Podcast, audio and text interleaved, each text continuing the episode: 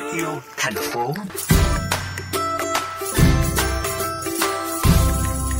Quý vị thân mến, từ những chiếc quần jean cũ, chị Đào Thị Thanh Nhàn, sinh năm 1987, ngụ thị trấn Châu Thành, huyện Châu Thành, tỉnh Tây Ninh, đã khéo léo làm nên những chiếc túi xách độc đáo có 102. Công việc này không những góp phần bảo vệ môi trường mà còn giúp chị có thêm nguồn thu nhập ổn định. Trong tiểu mục Thêm yêu thành phố ngày hôm nay, chúng ta sẽ cùng lắng nghe câu chuyện về chị, quý vị nhé. Dạ vâng thưa chị, chị có thể cho phóng viên cũng như quý thính giả của kênh VV Giao thông được biết là mình bắt đầu công việc này từ khi nào và do đâu mình có ý tưởng sáng tạo những chiếc túi xách từ quần jean cũ ạ? Mình bắt đầu làm công việc này chắc cũng cách đây khoảng 3-4 tháng thôi.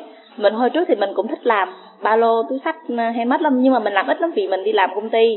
Do nhà mình đó là có cái tính tiết kiệm rồi, cho nên nhiều khi quần áo mà cũ mà còn tốt mình vẫn để lại đó.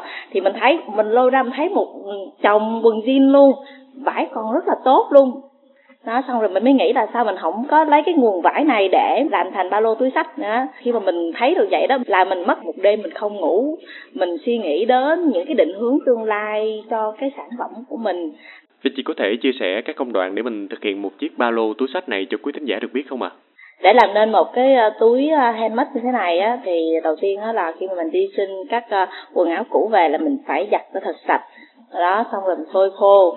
Sau đó là mình bắt đầu là mình sẽ làm rập các mẫu mã đó, rồi mình sẽ cắt những cái quần đó ra, mình sẽ bắt đầu là mình sẽ xem coi chỗ nào mình có thể dùng để trang trí, chỗ nào là mình để dùng làm những cái xung quanh. Thì sau khi cắt xong thì mình bắt đầu là xem sang công đoạn may. Theo chị thì công đoạn nào là khó nhất để tạo ra một sản phẩm handmade ạ?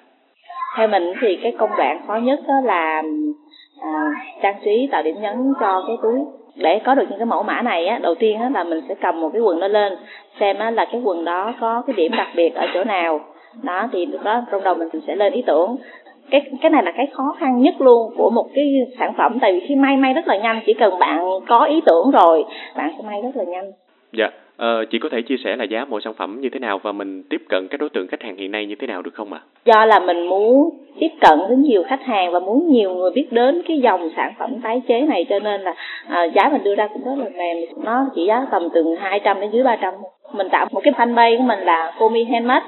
Mỗi một tuần á, thì mình sẽ đăng lên một bộ sưu tập của mình, thì các bạn sẽ đặt hàng trên đó. Mình rất may mắn đó là khi mà mình đăng lên như vậy thì có rất là nhiều bạn trẻ thích cái dòng tái chế này. Dạ vâng, cảm ơn chị về cuộc trò chuyện ngày hôm nay ạ.